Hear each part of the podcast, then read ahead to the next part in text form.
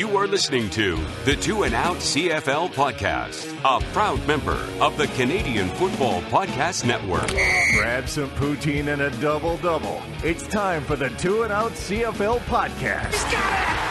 Oh, baby! Every week, Travis Currah. That's Grey Cup me, which is a different person. And Brazilian Tide. Hunters are people too. Talk fantasy football, bring you the latest in CFL news, and sprinkle in a little bit of nonsense. Oh, Ready, set, hunt! And uh, joining the show this week is senior journalist and team historian of the Saskatchewan Roughriders, Rob Vanstone. Thank you so much for coming on the show to uh, talk Rough Rider history. Oh, pleasure. It's uh, one of my favorite topics, if not if not my favorite topic. So it's uh, well, actually, my that and my dog. So uh, well, tell us about your dog. Session before too long. So. well, what's her name? Candy. She's uh, right. a, she's a three year old rescue, and I absolutely adore her. So I love that. I love that. Um, now it's 10 years since the 2013 Grey Cup. So I, I thought it would be great to sort of do uh, a chat about 2013 and everything that went into that special year. But something happened at the beginning of October in the world of the Saskatchewan Roughriders, Canada, Regina, Canadian football, uh, we ended up losing a legend, George Reed.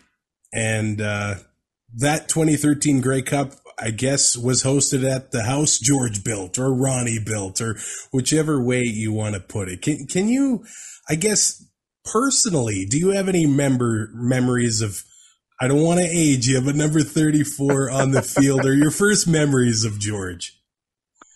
Uh, my first memories are of being in elementary school, kindergarten, grade one at Massey School in Regina, late 60s, early 70s. And uh, everybody was big on trading football cards back then. And it was a it was like a gold bar to get a George or a Ronnie card. That was a status symbol on the playgrounds of Massey School and uh, I ended up with like neither for the longest time. I remember bribing classmates with uh, chocolate bars. I, you know, I remember saying, "I'll go, I'll go to Larry's Confectionery at lunchtime, and I'll buy you like three bar sixes if I can have your Ronnie, if I can have your George." No, so I ended up going to Larry's and just kept buying football cards and buying football, and it just it was unbelievable. Like I, I think I would have had a better better luck today getting a getting a you know twenty-eight million dollar lottery ticket yeah. than I would have been getting a Ronnie or a George back then. And, and uh, so I, then I finally got them and I put them on my little bulletin board at home and put punched holes in each corner to ensure that they have no lasting value. But there's a sentimental value there. So that was, I mean, that was the introduction to it right off the bat. It was just a, I mean, this is big. This you got a Ronnie, you got a George, and first, I mean, I'd seen him play uh, before this, but August of of uh, 1972. I was eight years old, and I was a really bad goaltender. So I went to the Hickey Brothers Hockey School in uh, in Regina at the Kinsmen Arena, and I was such a great goaltender that they had me practice with the forwards. And oh. uh, but I, re- I remember I remember walking into the lobby uh, of the Kinsmen Arena with my goaltending equipment, which I, I assure you was unmarked by by pucks. and uh, and George Reed was sitting in the in the in the office at the arena, and it was just like, oh my goodness. As many times as I'd seen him on the field, and as many times I'd as I'd walk by his kids in, in the halls of Massey School, there was George Reed, and I just froze. And uh, I remember my mom just kind of politely, or even impolitely, nudging me, you know, go into the uh, go into the office, go say hi to him. And he was just, I just remember being about five feet away and he saw me approaching and just, hey, buddy. And I just felt like a million dollars. And, uh, that was my first you know one-on-one encounter with George. And I don't like being old, but I like the fact that I'm old enough to remember having seen Ronnie and George play. I there's a lot of days I wish I was a little older so I could say I saw Hugh Campbell, but uh, um, it was just Ronnie and George, George and Ronnie. That was that was my childhood growing up, and uh, and uh, I feel like I've been reliving parts of it this past week or so because all that stuff just keeps coming back. You know, I was uh, 13 months old when uh, the 89 Grey Cup happened. So when I hear tales of Ronnie and George, they're almost like comic book superheroes to me, but it was almost like they were comic book superheroes for uh, kids and Rider fans and football fans that got to watch them play in the flesh as well. And it's an era of Canadian football. Recently, we lost uh, Angelo Mosca and now somebody like George Reed. These are names that uh, are going to live in Canadian football history for forever. Um, can you talk about the the man he was off the field as well? Well, that's the thing. I mean, as impressive as he was on the field, and you know, sixteen thousand one hundred and sixteen yards and uh, 134 rushing touchdowns, 137 in total, uh, 11 1,000 yard seasons in 13 years in the Canadian Football League, etc. I mean, the resume, I could pretty much read his playing resume and exhaust the time that remains on the podcast. But uh, so many of the honors that came his way really didn't have anything to do with football. He was able to use football as a platform to, I think, uh, you know, bolster his community work. But it was the community work that uh, I mean, there he spent more years doing community work than he did playing football. Yeah. You know, he spent 13 years playing football, and he did community work pretty much from the time he got to Regina in 1963. Um, this is someone who at one time was involved with 47 different charitable or community groups at one time. You know, I referenced Massey School earlier. He was the president of the Massey School Home and School Association. Things as, you know, a low profile as that all the way up to helping to bring Special Olympics to Saskatchewan. It, it just it just ran the gamut. Um, he just he was absolutely inexhaustible and received the Order of Canada in 1978, and that was largely on the strength of what he did in the community as a citizen. Uh, just just a remarkable man with a unbelievable capacity to help people and uh, you know he wore number 34 and I, I i'm pretty sure there were 34 hours in his day I don't know how else he managed to do it. It was just remarkable, and he was that way well into his his seventies, early eighties. Um, I remember uh, one year I, I, used to do a uh, sports memorabilia sale when I was back at the when I was working at the Regina Leader Post, and we would sell sports memorabilia that we asked readers to donate, and and uh, it was for charity. And uh, I remember once I I called George Reed not long after he moved back to Regina early in 2009 and asked him to come out and sign autographs. And uh, I said, uh, "Would you would you be willing to come out and sign autographs for an hour?" And he goes, "No." and there's kind of silence on the end of the line, and I'm wondering, okay, like how do I, you know, gracefully say goodbye? And then I hear that deep belly laugh, and he goes, "No, I'll do two hours." And wow. and then he ended up sticking around for two and a half. And oh, as soon as he walked into the room, without drawing any attention to himself, simply by walking into the room, everybody stood up and applauded, gave him a standing ovation.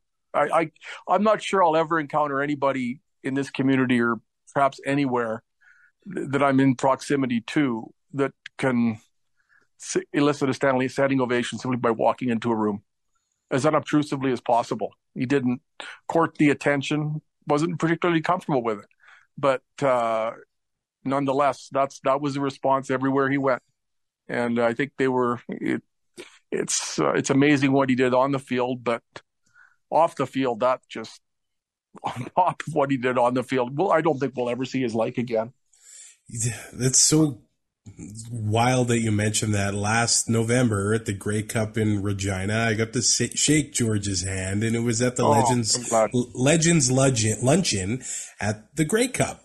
And I mean, former Canadian Prime Minister Stephen Harper is there. There's a lot of people that have done really cool things for Canada and football in general. And when George gets pointed out, it's it's a you can't describe it. It's like everybody is just moved to give the man a standing ovation. My dad got to meet. My dad got to watch him play. My dad got to meet him. That's kind of the kind of guy my dad is. When uh, when everybody got in line for autographs and got the picture of George Reed, he said, "Well, sign that out to my son Travis." Well, oh. and uh, and he met Gordie Howe, and he did the same thing as well to Gordie Howe. I never got to watch these guys play, but I do have autographs written out to me uh, because of my dad. So th- that's wonderful, special things uh, to me, and I- I've relived highlights of uh, George playing and recently over the past couple weeks, and it strikes me just how much the game has changed and uh, the, the, amount of obviously running. Well, he was a fullback, yeah. technically on on the, the fullback's chart. basically a blocker now, and every now and then they'll, yeah. they'll run a flare pattern. Yeah, just kind of flare out of the backfield. The fullback very rarely catches the ball if he is indeed on the field. And that's just football in general. Yeah, and it was also I, I, he scores that touchdown in the 1966 Grey Cup, and there was and now if that happens, you can imagine the celebration, the dancing, all of that. But back then, nope, grass. No, he stains, was never one yeah. for that. And watch the Hugh Campbell touchdown from that game on the first play of the fourth quarter. Ronnie hits George. Pardon me, Ronnie hits Huey for a five yard touchdown, and players are running toward Huey to shake his hand he's I think he ran faster trying to get off the field than he did getting open in the end zone. He just wanted no acknowledgement on the field. He didn't want to rub it in at all. He's wow. like his head's down and he is just making a beeline for the sideline because he just wants nothing to do with the celebration. Even a handshake was extended wow. reluctantly. That was the mindset back then. And and George was certainly that way. Uh, I mean, he had enough practice scoring touchdowns. I don't think he needed to yeah, some of the things true. they do these days. You know, I mean, now they're celebrating first downs. Um, honestly. Yep. yep. Now I. uh it's it's it's funny, and maybe it's because it's a Saskatchewan Roughrider thing with four Grey Cups and over one century. But the the Ronnie and George days, they had triumph in 1966, but they also had heartbreak, and that is synonymous with the uh, Saskatchewan Roughrider history. And it's almost looked at as the heyday of the team, the glory days of the team, but there's only one championship to uh, speak for. Who was the big nemesis in, in that era that prevented them from Probably having Calgary. Yeah. Yeah. yeah. Calgary stood in the way a lot of years. yeah, they have. you know, ni- 1968, uh, um, 1970. The Riders were 14 and 2 that year, and they played Calgary in a best of three West final. And the third game was probably the coldest game in the history of uh, perhaps football anywhere. And uh, they didn't even play the national anthem. It's on YouTube, wow. and, and, you get frostbite just by watching it on YouTube. And uh, and uh, a 14 and 2 team, but Ronnie had been injured in game two and only played a couple of plays in game three. Gary Lane ended up starting for a quarterback for the Rough Riders in that game. And, you know, that's one of the great unknowables. What if Ronnie had been able to play in, in the 1970 West Final? I mean, he was the most outstanding player in the league that year. 1971, the Riders played Calgary in, in the playoffs. Those George Reed, Wayne Harris epic battles. And sometimes whoever came out of that really didn't have much left when it came time to go to the Grey Cup because back then mm. the East played mm. 14 regular season games, whereas the West played 16.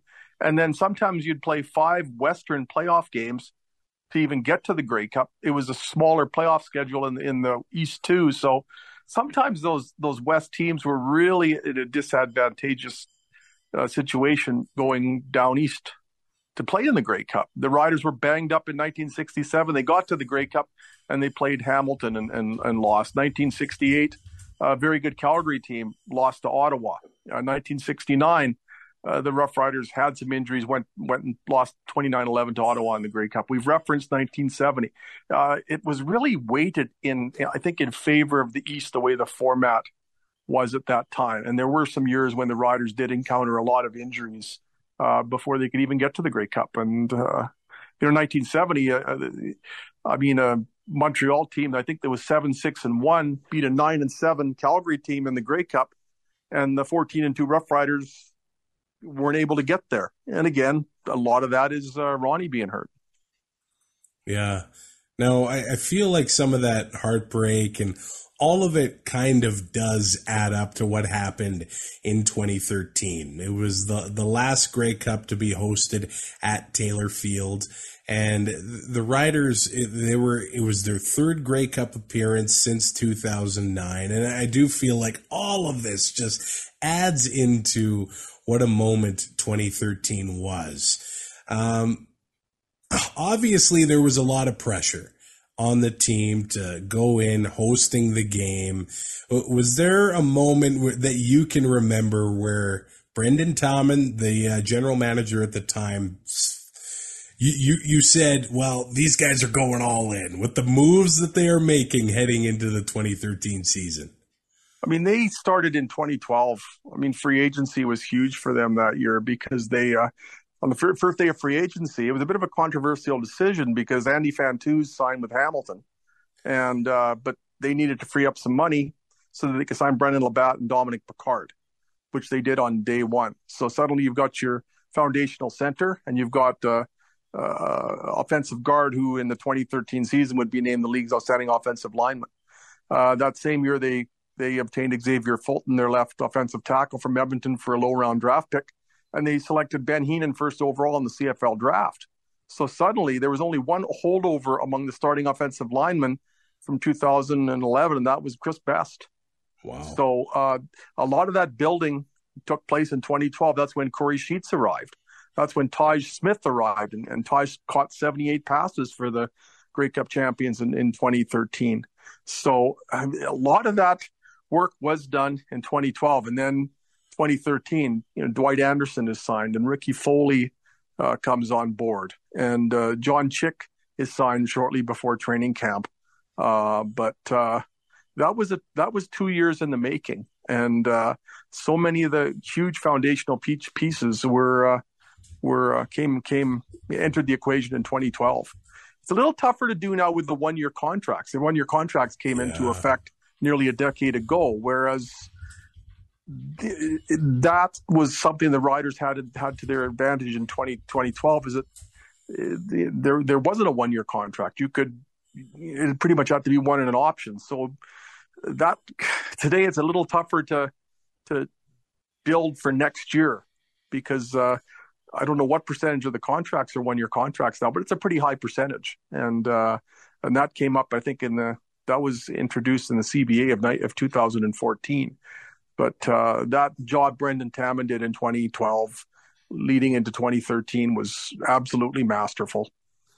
Now, pesky Calgary, uh, they're back in uh, 2013, and this whole era of uh, Stampeders and Rough Rider football, the, the height of their rivalry was happening a, a decade ago, and the the Riders started the season five and zero, oh. and those uh, pesky Rough Riders after the Riders bye in week six, or the Stampeders ended up beating the uh, the Riders. But then it's not like a championship team that didn't have adversity. That four game losing streak in the middle of September 2013 I, I think there were probably a lot of nervous fans in Saskatchewan and supporters of the Rough Riders at that time.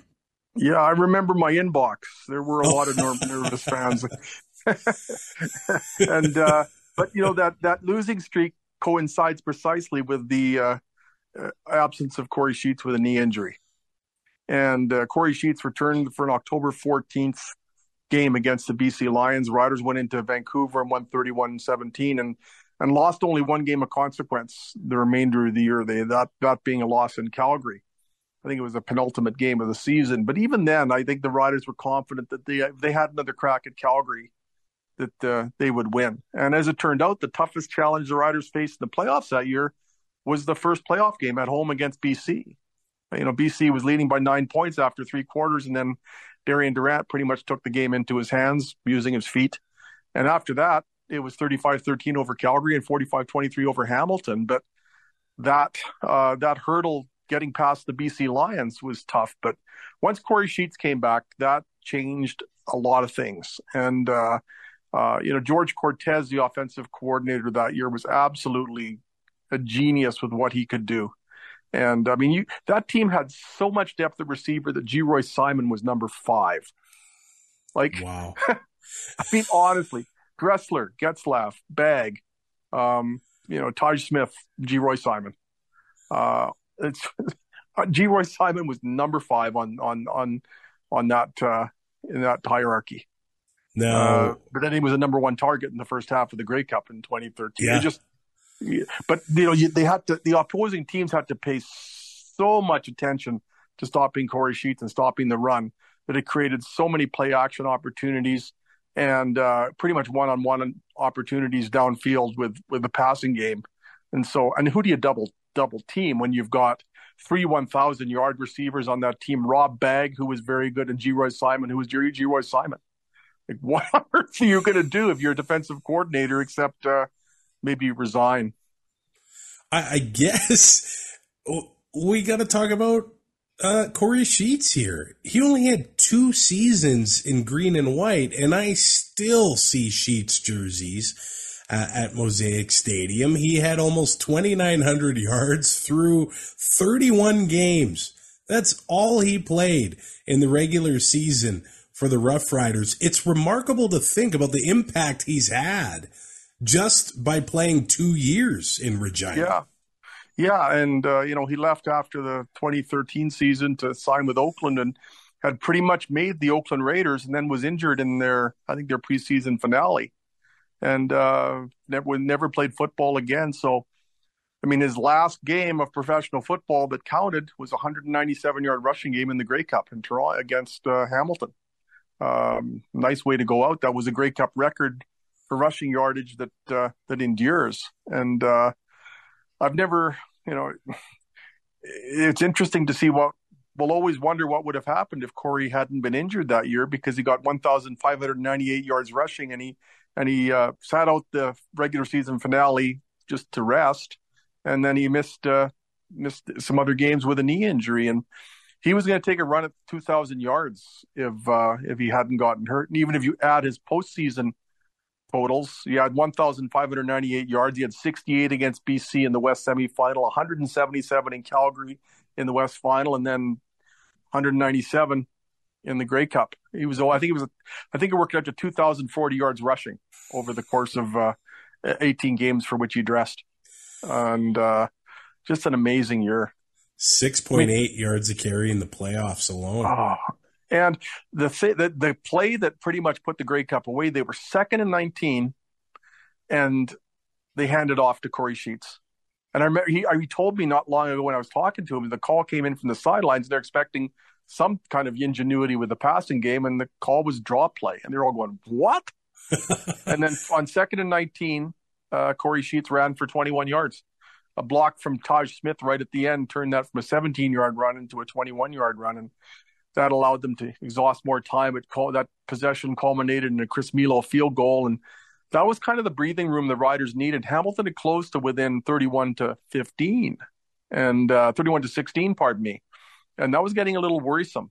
And uh, the Riders were up 31-6 at halftime, and then suddenly Hamilton's got more than a quarter left, and the score is uncomfortably close. And uh, that Kory Sheets run on uh, on second and 19. Uh, unbelievable. That just, that was such a massive, massive play in that game. You know, it's, it's not the most improbable run I've ever seen. I'm a Denver Bronco fan and one year the Broncos were playing Minnesota and it was third and 37 and Minnesota handed off to Leroy Hoard and he went for 53 on third wow. and 37. They got, they got a first down and a handoff. But wow. we're talking Grey Cup, yeah, second and 19 yeah. and Kory Sheets does what Kory Sheets does. Now, the the 2013 playoffs, that West semifinal in Regina. I remember it well. I was living in Saskatoon. I remember uh, I had these hand warmers that I also tried to put in my shoes, and they were the the celebration in Rider Nation Grey Cup merch, and they had this little metal piece that uh, would would you would crack, and then the thing would harden and give you heat. Well, it broke and the thing didn't heat and it didn't harden. So I had one good foot and one frozen foot that I That's think, why they call it football and not feetball. Yeah. I think maybe I could feel my foot by about Dundurn on the way back to Saskatoon that night. But I remember what blew me away was uh, Darian Durant, obviously, and the guy's not wearing uh, uh, sleeves uh, in the game. It, it, it, was probably the coldest game I'd ever personally been to. Um, but Durant took over in the third quarter or the, the, the fourth quarter, a, a, man on a mission. Uh, and you knew he wanted that, and uh, he took over. He he was better when it was cold. I thought. Yeah, you know, Darian. You know, sometimes the best games he had weren't the ones where the stats were right. unconscious. I mean, Darian was a great situational quarterback, and and and he was one of those athletes who can. It's an overused cliche, but he can will his team to victory. And you know, football's been been described as the ultimate team sport, and and I, I would tend to subscribe to that argument. I mean, eleven of the twelve guys on a play can execute their assignments perfectly, but if one of the twelve blows an assignment, the play might be a disaster. I mean, there's so much that has to happen, and so much precludes one person being able to dominate compared to, say, the National Basketball Association or something. But to the extent that one person can take over a football game when there's 24 people on the field at a time, I think Darian Durant did that in that West semifinal that year. Uh, just a, a formidable performance, a gutsy performance, one of those ones that I think is one of the most iconic individual performances in Rider history. And uh, it was a playoff game in 1967. George Reed rushed for 204 yards on 37 carries. It was the first time anybody had rushed for 200 yards in a in a playoff game. And uh, and and George was you know banged up and hurt, but he pretty much controlled that entire game. The whole playbook was given to George. Uh, the whole playbook in the fourth quarter against BC wasn't Darian runs the ball, but those were the plays that, that tipped it. You know, BC had really done a good job against Kory Sheets. He only rushed for 68 yards that game. And uh, they were kind of bottled up, and the Riders were having trouble containing Travis Lulay that day. Mm-hmm. And uh, but fourth quarter, Darian took over. Uh, he also threw a touchdown pass to Weston Dressler, a play that's kind of forgotten because people remember the Darian runs, but he also made things happen with his arm. You know, Chris Chris Milo kicked, kicked a clutch 45 yard field goal, and kicking that ball was like kicking a brick that day, and and uh, and the defense didn't allow anything in the fourth quarter. After after Milo was, or pardon me, after Travis Lulay was really keeping the Rough Riders off balance. So a lot of things had to happen in that fourth quarter, but that some after the game, it's one of those things I admired it and I wanted to cry because I wish I'd thought of it. But somebody tweeted legendarian, and mm. I thought, mm. oh man, that's good why didn't I think of that? I'm the one who's supposed to have some facility with the English language, but uh, that just said it all. That one word tweet, legendarian, and uh, that's what that became. And that was just, that was the toughest challenge they they faced. I mean, it was 22 to six at halftime in Calgary the next week, and it would have been worse except the for the Stampeders, except the Riders had fumbled on the one yard line late in the half. It should have been 29 to six. And that wasn't, was it another cold one? I remember, uh, and that game, you knew, I, I, felt like I knew and everybody knew if the Riders won the West final, it, it was going to be almost impossible to defeat them at home in the 101st Grey Cup. And the Riders went to McMahon Stadium and lost in the 2012 West semifinal. Another playoff game I remember driving from Lloydminster to in terrible roads. And uh, I think it was Drew Tate hitting Romby Bryant for like an 80 yard touchdown late in the game that put the Stampeders ahead. So the yeah. 2013 West final, it it felt like it was almost a rematch of sorts uh, from a year ago.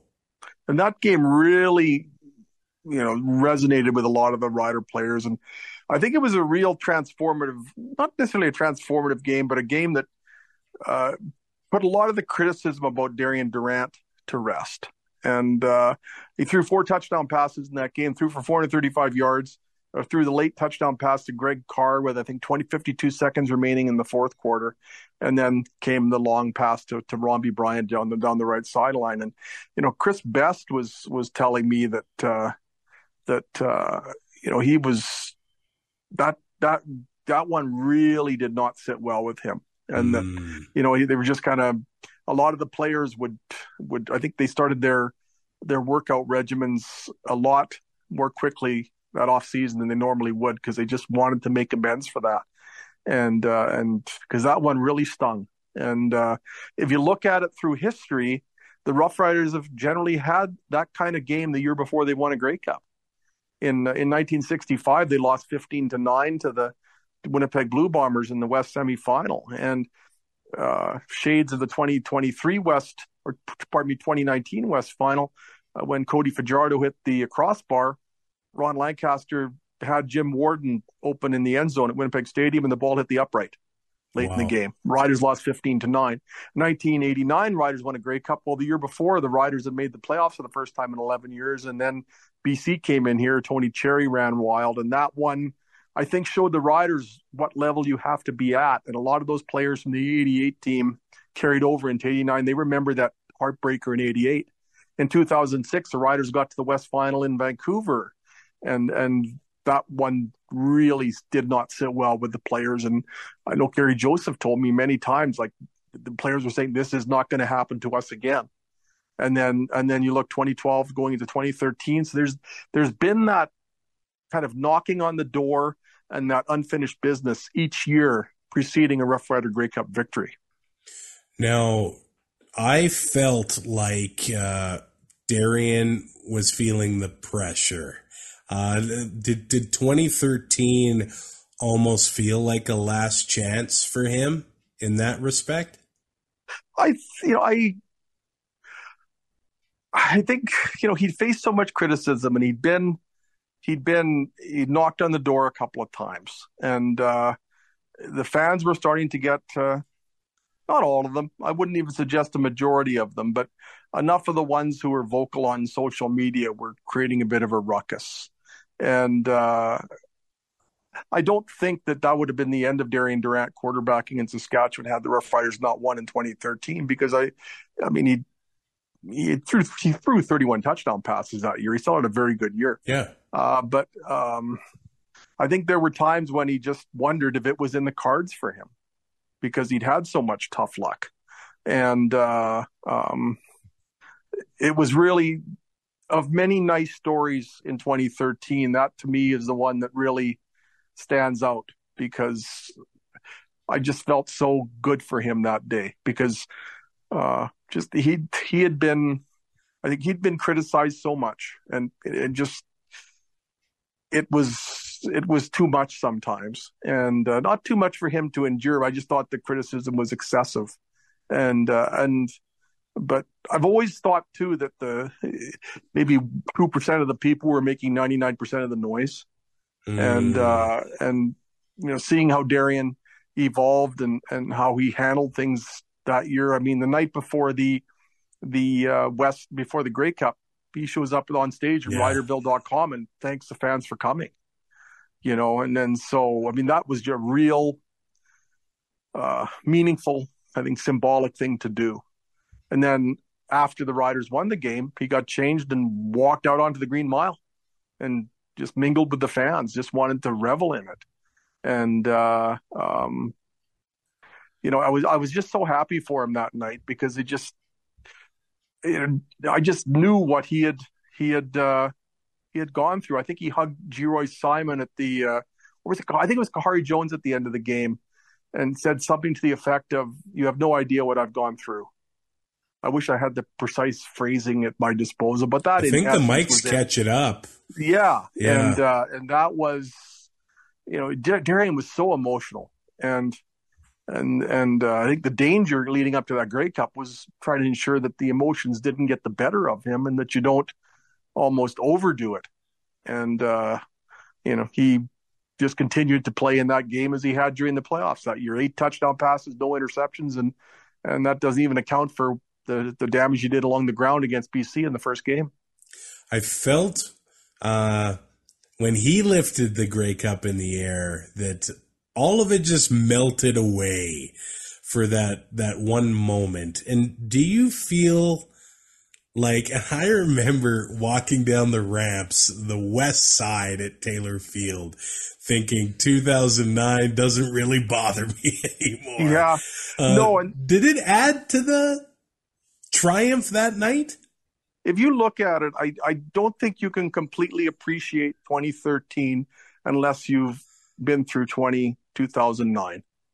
And uh, I'm not saying that the 2009 was, I hate to paint it, and I'm not trying to paint it as something that was beneficial, but you, in, when you've seen the one end of the spectrum to a degree, I think few Yeah. pro football franchises or professional sports franchises have ever experienced. And then to win it four years later and to do it on your home turf and the last chance you have to, to win it on your historic uh, field. Uh, talk about one extreme to the other. And uh, I can even go back to, uh, you know, I was I was at the '76 Grey Cup in Toronto when Tony Gabriel caught that pass. I was at the '89 Grey Cup in uh, Toronto when uh, Dave Ridgway kicked that field goal. And the first, my first notion when Dave Ridgway kicked the field goal was that suddenly the ghost of Tony Gabriel had kind of Mm. left the premises. And I'd carried that with me for 13 years. It just, it, I was 12 years old and I cried sitting in the stands at Exhibition Stadium that day. And, uh, you know, it was just devastating to see that happen. And that's 13 years later that I just felt, okay, finally I can stop, you know, replaying the Tony Gabriel catch in my mind. And, uh, but you look at a difference of four years with, with players who were, you know, from 76 to 89, the only player who was on both those teams was Roger Aldag. Uh, you look at, uh, you look at uh, 2009 to 2013, there were some pretty foundational players on that 2009 team who remained in 2013. And uh, the backstory to that 2013 game is you have to rewind four years I think, fully appreciate what that meant to those players I think and we to got. this, this, this franchise, its fan base. I think we got to talk about Grey Cup week. Um, you know, I was a younger Grey Cupper at that time. so I've never re- heard the term Grey Cupper before. well, I've been to every one since 2009, so I think I'll Oh, wow. prob- call myself a great Cupper now. That is great Cupping at its finest. in 2013, I, just how cold it was. I remember the uh, owner of the hotel thinking we were crazy, tossing around the football in the parking lot when it was minus 30. And now I probably look back and say, yeah, that was pretty dumb. But I will never forget. Well, froze at the uh, Grey Cup parade the day before the game and then sticking my head out of the hotel door the day of the game, not keeping up with silly things like weather forecasts, thinking, what magic just descended upon Regina? I, to this Yeah. day, I wasn't sure how I was, I, my plan was probably to stand in the West Concourse under the stands and just stay warm somehow. I really thought I was going to freeze, but the, the weather that day, the change in 24 hours was Amazing. out of this world. Yeah, that was just a. That was one of those days you wake up and you just brace yourself for it. It's like, hey, this isn't so bad, and uh, it just, I think it was the first sign that uh, it was going to be a, a good day. And uh, um, I mean, Tom Hanks showed up that day. no, but I don't think I don't think on the Friday or the Thursday of that week anybody was expecting something other than minus twenty, and nobody was expecting Tom Hanks. And uh, um, just everything just came together so perfectly that day, except that I forgot my power cord. I left my power cord at the office, so I had to have somebody drive over to to Mosaic, the old historic Mosaic Stadium, through all the traffic and throw a power power cord over the fence so I could actually Oh, wow. electrify my computer. Yeah. So there's just stupid things that happen. well, and then, you know, you talk about things the way they went. I remember Henry Burris not being set for a, or the center snapping the ball far too early and Hank looking absolutely dumbfounded what had happened and Darian Durant fumbling the ball into Kory Sheets' arms and yeah. you know, taking it was at the 38 yard run he had. It was, it, seemed like nothing was going to go wrong for the green, green and white that day, even though there were some no, nervous moments when the Ticats pulled to within two scores in the second half. Yeah, it, uh, I mean, things that had traditionally gone against the Rough Riders and Grey Cups didn't that day. I mean, the Rough Riders had won their previous three three Grey Cups by a combined 22 points, and then they won one game by a combined 20 by a total yeah. of 22 points. Wow! And the margin was actually greater before Hamilton. You know, C.J. Gable got a touchdown late in the game, but the Weston Dressler touchdown gave the Rough Riders a you know larger margin than that, and uh, it just you know throughout the Riders' history, it's it's been one of bad breaks in in in in championship games, and just ex- bad luck that you just cannot explain. But that day, it just was. I think people knew when the Kory Sheets fumble mm. happened. You know, everything was just so fortuitous that day, and uh, you know, I, you know, I just. Uh, but I remember thinking, you know, there's a danger in thinking that just because you beat Calgary in the West Final, and people were talking about that as sort of the de facto Grey Cup and I, I couldn't subscribe to that at the time because I remember in 76, the Riders beat Edmonton in the West Final 23 13 after losing to Edmonton the previous three years in Edmonton in the West Final. So I remember thinking at the time, my 12 year old self, uh, okay, we've just won the Grey Cup. We got past Edmonton playing Ottawa in the Grey Cup, and the Riders had gone into Ottawa and I think beat them 29 16 that summer. So I didn't really think Ottawa presented much of an obstacle. And uh, well, we know how that one ended up. So I I kept thinking of that uh, the morning of November 24th, 2013. It's like, don't take this one for granted. Don't presume that just because this formidable Calgary team has been upended, that uh, it's going to be a cakewalk in the Grey Cup because 1976. And uh, uh, so when when the game was 31 to 6, I thought, okay, I've got a nice opportunity to get a head start on my column here. And I spent the entire halftime show writing my column, thanks to my wonderful power cord. And then uh, kept on writing into the third quarter. I think this is a bonus. It's one of those kind of keeper editions of the leader post. And and I know that you know this is one of those you're documenting history here. So I thought, hey, this is great. I got a head start on this too. I don't have to bang this out in in a half hour after the game. And uh, so then 31 6 turns into 31 16. And I just, it's like I, I'm jinxed them. And I got my computer and I didn't dare open it. I kind of, I kind of gently opened it after the Kory Sheets 21 yard run. And I, re- I remembered the 2009 Grey Cup when, when Darian scored a touchdown from 16 yards out with 10, 1042 left in the game. And the convert put the Riders up 27-11. and I popped open the computer and started writing a Riders Win Grey Cup column.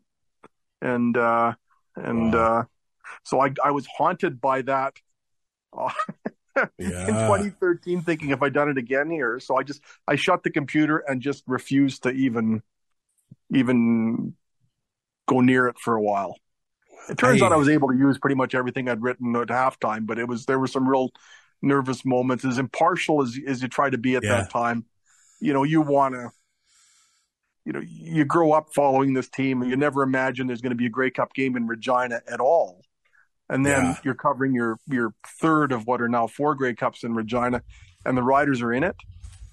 That's just something you never bank on seeing. And, uh, and, uh, that was a, that was a nervous few minutes around supper time that day or around seven o'clock that night. You know, uh, this is bringing back a lot of m- memories and feelings for me. In 2009, when Riders beat the Stamps in the West Final, I thought that was our great Cup. I thought we had no chance of beating the Alouettes. So I remember going to McMahon Stadium thinking, ah, we'll just have fun. We'll, we'll, we're, we're gonna lose. but I didn't think we would lose like that. So the roller coaster was just, uh, uh, I, I, am still dumbfounded to this day of what happened. But we'll talk about 2013 because I remember November 25th, 2013, thinking, I need to have a Regina leader post. And I still have it in my oh. storage room. And I wish I brought it for the, for the podcast, but domination in Rider Nation. When did that come about? Like, when did that headline happen? I, I'm trying to remember. I, um, I remember I sent it in. Um, uh, the uh, a reader actually had suggested during the 20, 2007 Grey Cup, a reader had sent me an email a day or two before the game saying, if the Riders win, why don't you go with Saskatchewan? So I sent that one into the office and it went, but uh, I guess uh, I, I'll, I'll, I'll claim some uh, some credit for domination of Rider Nation. I think it just rhymed. I don't. I. I. Somebody at the office could very well have concocted it at the same time. I just remember sending in that as a suggested headline, but uh, it. Uh, it's neat to be in that situation where you're where you're documenting that. You know, I remember growing up, and I would read the leader posts of of from from '66, and I would see what what Laurie mm. Artis, who was then the leader post sports editor, wrote and I always thought, you know, just uh, for the longest time, it was only Laurie Artis who'd cover a, covered a Rough Rider Grey Cup victory, and uh, and I just thought that would have been so cool to do. And then, okay, 1989, Daryl Davis and Nick Miliokas add their names to the list, and uh, I went to that game just strictly as a fan. I was at Dash Tours the next morning, first thing after the West Final, first person in line to buy a Grey Cup wow. package, and I I will always be indebted to Greg Drennan, our sports editor at the time, for letting me sneak away to Toronto when it was kind of a crazy week in the sports department. and that's a story in itself.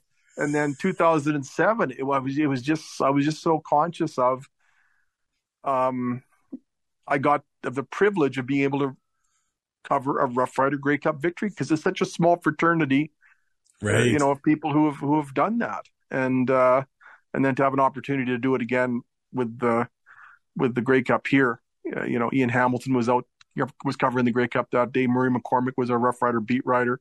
You know, Daryl Davis in 2007. Daryl Davis and and myself and Courtney Wagner were there in, in two, 2007 for the leader post. So it's uh, I'm really proud to have say to say that I've seen the riders win a Grey Cup and have documented it because I know what that 1966 paper meant to me when I was a 14 year old kid going to the Regina Public Library and always requesting the November 1966 microfilm, which I'm sure I wore out. my, my, I remember my brother saying, you got to get me a paper. I'm running around Regina. It seemed like every gas station was sold out. And on the way back to Saskatoon, I stopped in Lumsden and, uh, I'm like, I gotta try to find a leader post, and they had a stack of in, stack of them in there. So I uh, I bought about five of them and handed them out to my to my family that I still have uh, today. And I do want Darian to sign it one day. That, that, that's my goal here. Um, uh, if, if, you'd been at the game on on Saturday, I know, I, I know, he was signing for everybody. What a wonderful, wonderful gesture that was by him.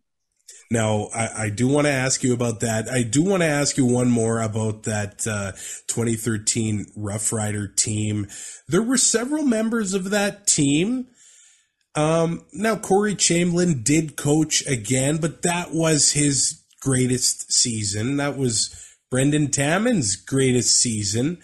Geroy Simon goes out a, a winner. It, it seemed like they had him as a secret weapon, like you said, uh, he was, you know, n- not the biggest weapon during the season, but in the Grey Cup, what an impact he had. There, there were several players where that was obviously the pinnacle of their career, winning the championship. But like Kory Sheets, the last game that counted in his yeah. career was that Grey 28 Cup. years old, and that's you know, yeah, wow, that's the fragility of professional football. And uh, yeah. Um, you know, it's a and that was a veteran laden team too, and and yeah. and And it was one that was able to stay healthy by and large. You know, Chris Best had been injured for the first half of the year and, and pretty much he came back. I think he came back for the final regular season game and then into the playoffs, but he'd missed nine games.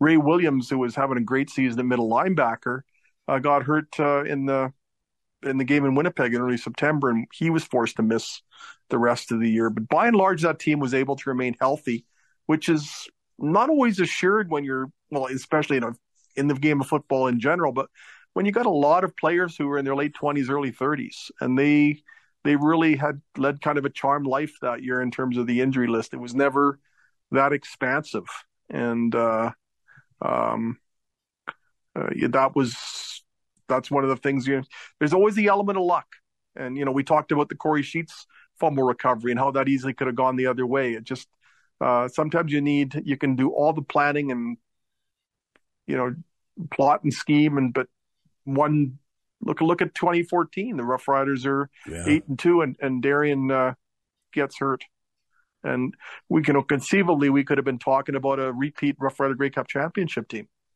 um, if if darian hadn't been hurt that year i mean you've got to remember too it seemed like the only missing piece that year was weston dressler he had been with the kansas city chiefs and had been released in august and he re-signed with the riders and it was weston's second game back and wow. you know, I think it was going to take a few weeks for Darian and Weston to get their chemistry going, but that was going to start cooking.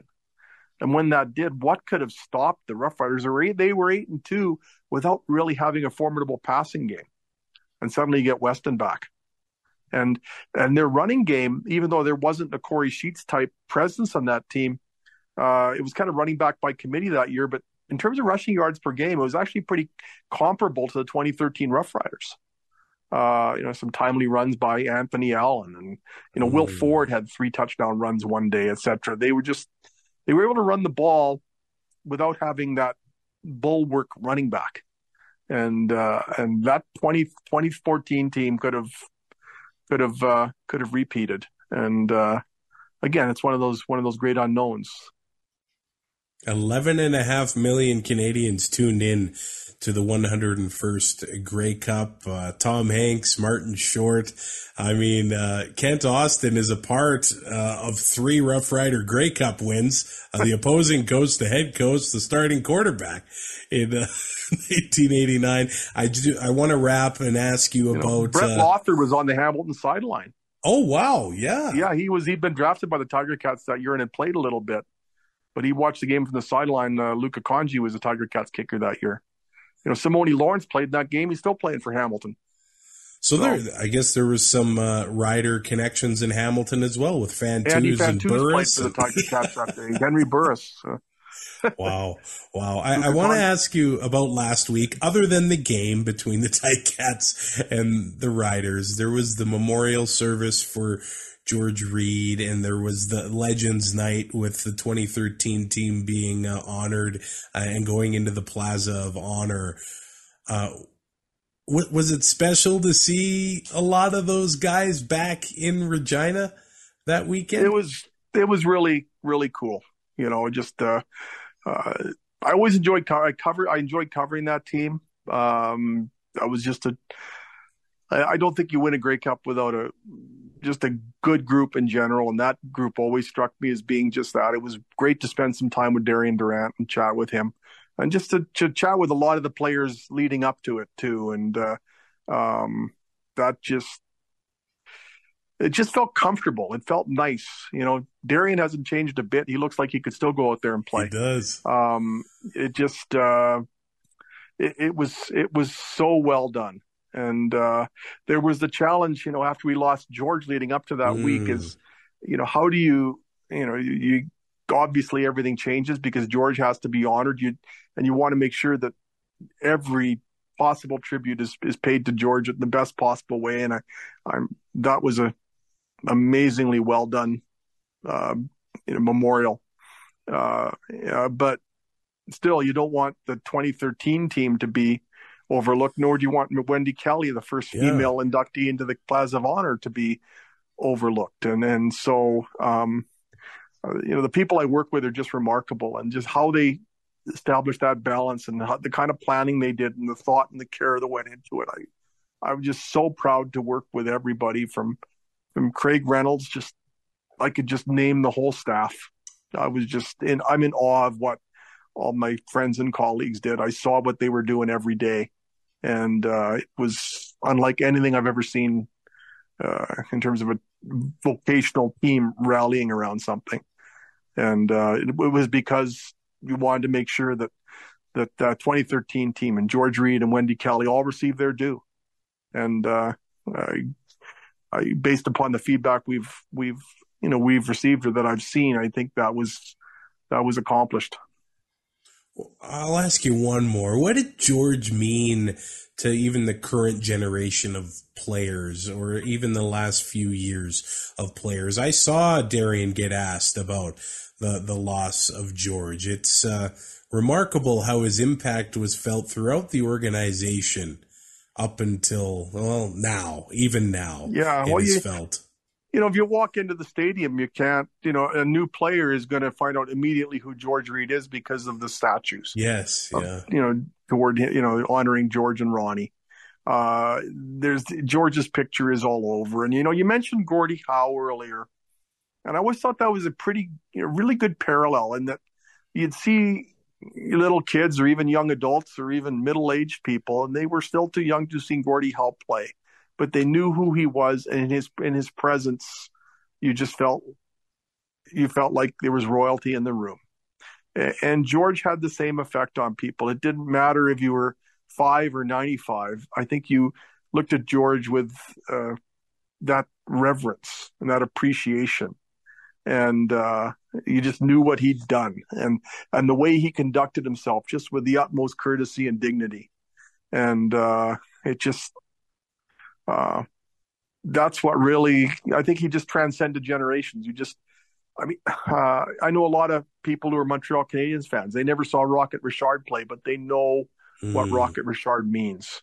And uh, uh, you know, even I think you could apply that to Jean Beliveau. Uh, that's the type of you know we were looking at in in the days after George passed. The family uh, left a bunch of the um, they were going through all their scrapbooks or whatever, and just to make sure that they were they were taken care of, they were they were uh, dropped off at the Rough Riders offices, and I I locked them away. And so one day I was well for several days. Well, actually, every chance I got for several days, I was flipping through the scrapbooks, and on one page, on one page of a scrapbook or a photo album, there were telegrams from Jean Beliveau and John Diefenbaker on the same page. Wow. Like amazing. That's that tells you something about George would never name drop. George would never consider himself to be above anybody. But how many people do you know that would get telegrams from John Diefenbaker no kidding. and John Beliveau? wow. That's that just said it all you know, uh, they say nothing good, and to pull back the curtain, nothing good happens after two in the morning. But here we are, uh, chatting at my favorite time of day. I think this is when the best work happens. So, uh, thank you so much for. oh, uh, this has been so much fun. Yeah, this is this has been great. Uh, your work. I feel like you're living your dream job. You covered the the Rough Riders, the team you followed as a kid, and now, well, you're with the Rough Riders, the team historian and senior journalist. So thanks so much for sharing your memories and uh, really putting into perspective and putting a, a bow ten years later on 2013 and talking about the great George Reed. So thank you, Rob. Oh, thanks so much, Travis. It's great to chat with you, and uh, maybe we'll do this again when the rest of the world is conscious as well. I... That's a good idea. Thank you. This is such a. I, I've I've uh, I've done a lot of podcasts and a lot of interviews over the years, and that, unless I'm talking to somebody on the other side of the the the world, and it's like, okay, I think it's like 10 a.m. in England now. Maybe I can call them. I, have been in that situation, but I can't think of many people I've talked to in North America at this hour, and uh, so it's. Uh, uh, my dad was a musician and he was a creature of the night and mm. he liked to mm. stay up late and he was an architect he liked to work on his drawings late at night and he liked to listen to jazz late at night and I liked to talk to the dog late at night, so we got kind of the same habits, and uh, so I'm I'm glad there's a kindred spirit uh, out there. well, thank you so much. what a pleasure! Thanks so much for chatting with me, and uh, hope to do it again. Thanks for listening. Find more great shows like this at CF Pod Network on Twitter.